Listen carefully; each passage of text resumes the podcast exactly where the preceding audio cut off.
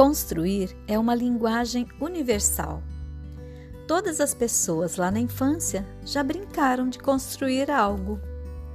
Por meio dos jogos de construção, as crianças podem desenvolver todas as suas capacidades, estando dispostas para aprender, interessadas pelas coisas, mais capazes de fazer perguntas, de se organizar, de fazer amigos e de fazer uma maior quantidade de relações.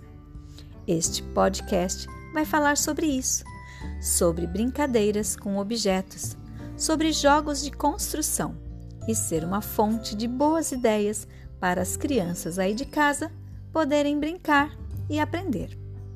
Hoje vamos falar sobre a brincadeira com caixas. O que significa para uma criança pequena brincar com caixas? O que torna as caixas objetos cheios de possibilidades aos olhos das crianças? Quais os verbos envolvidos no brincar das crianças com as caixas?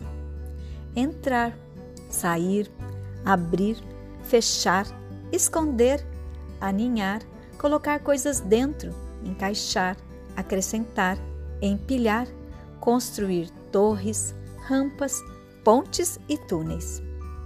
As caixas podem ser casas, ninhos, esconderijos ou abrigos, de bonecos ou de crianças.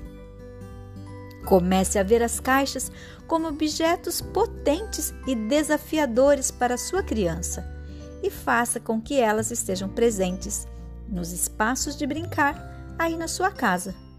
Traga-as do supermercado, do trabalho, caixas de diferentes tamanhos e formatos. Quanto maior a variedade e a quantidade, maior será a capacidade de criação. Brinque junto, deixe de lado um pouquinho o celular e o trabalho e senta no chão com sua criança. Observe o que ele ou ela está construindo. Observe como é intensa essa relação com as caixas. Garanto que você irá se surpreender com as inúmeras possibilidades de brincar que esse objeto tão simples poderá oferecer para a infância da sua criança. Recebo um grande abraço da Selma Monteiro.